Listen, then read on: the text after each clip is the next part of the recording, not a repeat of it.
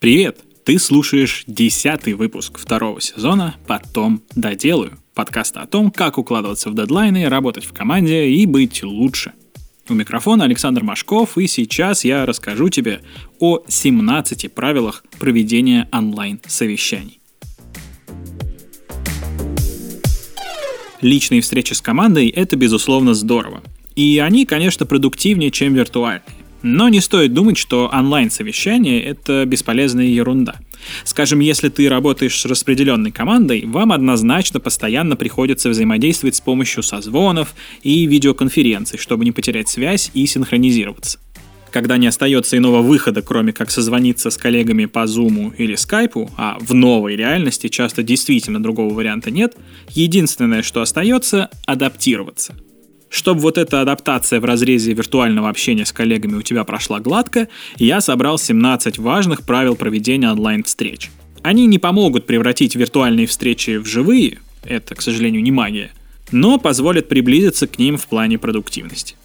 Правила я разбил на три группы, чтобы было удобнее. Каким-то важно следовать перед созвоном, каким-то во время, а каким-то и после – во многом они перекликаются с правилами проведения рабочих совещаний в реальности, с поправкой на виртуальность контекста. Начнем с правил, которым нужно следовать перед созвоном. Первое. Выберите лучшую платформу для связи. Чтобы провести встречу в офлайне, не нужны никакие инструменты. Сели за стол и разговаривайте. А вот онлайн-встречи опираются на программы обеспечения, которое работает либо через телефонные системы, либо через интернет. Без него ничего не выйдет. Естественно, для лучшего опыта онлайн-связи нужно подобрать подходящее ПО. Я не буду касаться систем, работающих через телефонную связь, там много своей специфики, да и подавляющее число команд все равно созваниваются через интернет. Я пробовал созваниваться через Skype, Discord, Hangouts, Slack, Telegram, Zoom и Teams. У каждого сервиса есть свои достоинства и недостатки. Советую попробовать каждый по возможности и выбрать тот, что подойдет именно тебе и твоей команде. Мне нравится созваниваться через Zoom. Во время пандемии он стал фактически синонимом онлайн-связи вместо Skype. Но с релизом голосовых чатов в Telegram я стараюсь все больше общаться там. Я вообще обожаю Telegram. Но нужно иметь в виду, что любой, даже самый классный сервис для онлайн-звонков в какой-то момент подведет плохим качеством связи. Это неизбежно. Второе правило – проверьте оборудование и качество связи. Лично меня раздражает, когда первые ценные минуты почти любого созвона уходят на «меня слышно», «меня видно», «у всех все работает», «что-то у тебя картинка подвисает» и так далее. Так получасовой созвон легко превращается в часовой. Поэтому, вне зависимости от важности онлайн-встречи, я стараюсь предварительно проверить и работу камеры с микрофоном, и скорость интернета, и закрыть лишние программы, чтобы, не дай бог, ничего не зависло. У меня такое бывает. И, конечно, выключить оповещение. В дополнение еще хочу сказать пару слов про оборудование. Обязательно используй наушники, потому что на громкой связи и звук хуже, и окружающим он может мешать. еще круто, если у тебя есть внешний отдельный микрофон, чтобы качество голоса было еще лучше. Третье правило. Найдите подходящее место. Место играет важную роль во время любой встречи. Онлайн-встреча, в общем-то, не исключение. Кажется, что созвониться можно вообще из любого места, когда угодно, но это не так. Онлайн-созвоны требуют большей подготовки, чем обычные. Это в офисе можно просто пойти в переговорку и обсудить важные дела, но на удаленке же, особенно при работе из дома, найти место, где будет тихо и никто не будет беспокоить и отвлекать, непросто. Но сделать это необходимо. Обязательно позаботься, чтобы за спиной у тебя не было ничего лишнего. Ни детей, бегающих по комнате, ни домашних животных, ни дверей в туалет или ванную, ни окон и других ярких источников света. В общем, ничего, что может испортить картинку. Четвертое правило. Одевайтесь подобающе. Даже если сидишь дома. И если хочешь, чтобы к тебе относились как к профессионалу, не созванивайся в халате, растянутых футболках с голыми плечами и так далее. Даже если это стильно, не все это оценят. Ну и в трусах, пожалуйста, созваниваться не надо. Пятое правило. Создайте повестку дня и отправьте ее всем заранее. Как я уже сказал, время онлайн-встречи очень ценно, поэтому не стоит им разбрасываться на подготовку к разговору. Повестку обсуждения лучше продумать заранее и поделиться ей со всеми участниками. Так все смогут подготовиться, подумать, сформулировать мысли и идеи, чтобы не тратить на это время уже во время разговора. Ну и вообще, следовать повестке очень важно как на живых встречах, так и на виртуальных. На последних даже важнее, потому что с известной повесткой люди, у которых оборвалась связь, смогут легко и быстро вернуться к обсуждению. Шестое правило – пригласите только нужных людей. Удаленные встречи с большим количеством участников проводить очень сложно, потому что многие просто не смогут или не успеют ничего сказать и будут чувствовать разочарование. Время идет, а полезного они ничего не делают. В идеале каждый участник созвона должен отвечать за определенный пункт повестки, ну или хотя бы знать, зачем ему там присутствовать. Поэтому нужно называть на онлайн-встречу только нужных людей, уж никак не всех подряд. Седьмое правило – ограничьте участников правилами. Когда в разговоре участвует много людей, легко столкнуться с рядом проблем. Больше отвлекающих факторов, больше фонового шума, более продолжительные созвоны, выше вероятность плохого соединения и так далее. Встречи без правил и ограничений не помогают быть продуктивнее, а только приводят к хаосу. а только приводят к хаосу. Все друг друга перебивают, разговор превращается в кашу. Поэтому советую продумать правила и поделиться ими со всеми участниками до совещания. Как минимум, стоит ограничить время выступления каждого участника, чтобы разговор не растянулся до бесконечности.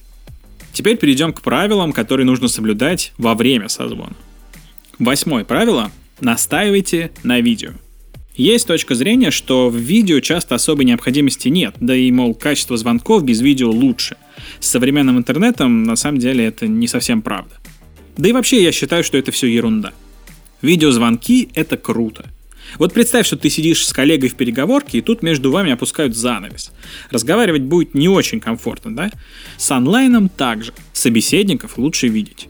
Хотя, справедливости ради, когда мы записываем подкаст, то делаем это без видео. Я звоню через iPad, который лежит экраном к потолку, иначе просто не получается. Поэтому смысла в видео нет, иначе мои собеседники будут видеть э, просто белый потолок. Вот, а если ты предпочитаешь созваниваться голосом, чтобы можно было параллельно что-нибудь еще делать, напоминаю, что многозадачности не существует, то стоит подумать, а нужно ли вообще тратить время на созвон. Все-таки онлайн-встречи требуют больше внимания и концентрации, чем живые. Девятое правило – старайтесь не выключать звук. С одной стороны, когда у всех включен микрофон, есть риск превратить разговор в кашу из фоновых звуков. С другой, выключенный звук позволяет тебе заниматься другими делами параллельно с созвоном, а это очень плохо сказывается на продуктивности разговора. Десятое правило – представьте всех, чтобы участники друг друга идентифицировали. Независимо от того, сколько людей принимают участие в онлайн-встрече, представить всех очень важно. Во-первых, ни один сервис не позволяет показывать на экране одновременно всех участников. Где нет видео, отображаются фотографии. Во-вторых, круто, когда все сразу понимают, кто будет участвовать в разговоре и за что будет отвечать. И в-третьих, если во время знакомства каждый скажет пару слов, хотя бы отзовется на «Саш, ты тут?», остальным будет проще его распознать во время разговора. Одиннадцатое правило – немного поболтать. Несколько минут свободного разговора перед началом повестки помогают расслабиться, адаптироваться и почувствовать связь с собеседниками. В начале записи больших выпусков нашего подкаста мы всегда минут 5-10 просто болтаем с гостями, чтобы диалог получился более комфортным. Двенадцатое правило – будьте вежливы. Грубо разговаривать – это плохо. Но речь не только об этом, но и о поведении на созвоне – жутко бесит, когда во время встречи люди ведут побочные разговоры, делают какие-то свои дела и так далее. Помню, в одной компании, в которой я работал, менеджеры всегда приходили на совещания с ноутбуками и работали. Старайся никому не мешать и не отвлекайся. Помни, что другие тоже тратят свое время на это мероприятие. Тринадцатое правило. Выберите лидера. На онлайн-совещании обязательно должен быть лидер, который будет вести разговор по заранее подготовленному плану. Если отдать все на откуп коллективу, созвон превратится в базар. 14 правило. Дайте всем возможность высказаться. На любой встрече есть люди, которые остаются в тени. На онлайн-встречах до последнего можно даже и не знать, что эти люди все еще на связи. Попроси всех участников высказаться по той или иной теме. Так разговор будет более полным, интересным и полезным. Если ты выступаешь в роли модератора встречи, твоя задача выделить для каждого участника несколько минут. Как я уже говорил, вовлечение участников в разговор делает его для них более ценным. В противном случае они будут воспринимать созвон как потерю времени. Пятнадцатое правило. Задавайте вопросы конкретным людям. Спрашивать что-то у всех сразу – это все равно, что обращаться в пустоте. вполне вероятно, что никто нормально не ответит. Поэтому, если хочешь что-то спросить, спроси это у какого-то конкретного участника. Шестнадцатое правило. Не пытайтесь устраивать мозговой штурм. Понимаю, что кто-то посчитает этот тезис очень спорным. Но я не участвовал ни в одном успешном дистанционном мозговом штурме. Не потому, что сделать его продуктивным невозможно, а потому, что это очень и очень трудно.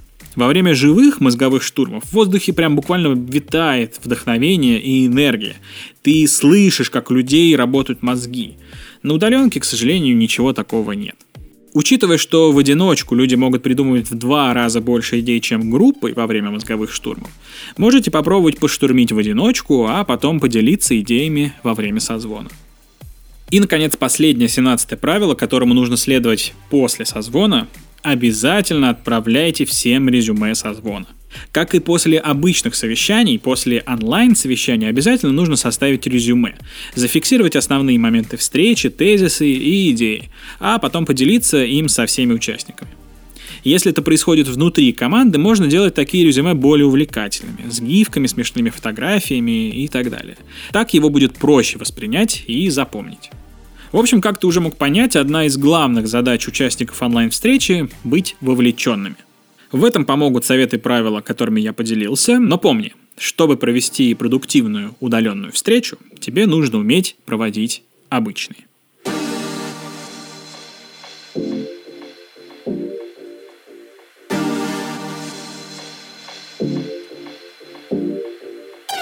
Спасибо, что дослушал этот выпуск до конца. Обязательно делись этим выпуском со своими друзьями и коллегами. И подписывайся на наш подкаст, чтобы не пропустить новые выпуски. Если слушаешь нас в Apple подкастах, поставь нам, пожалуйста, там какую-нибудь хорошую оценку и оставь отзыв. Мы поднимемся в каталоге, у нас будет больше замечательных слушателей, и вообще нам будет очень приятно. И напоминаю, что у нас на сайте есть страничка, на которой можно предложить тему или гостя для подкаста.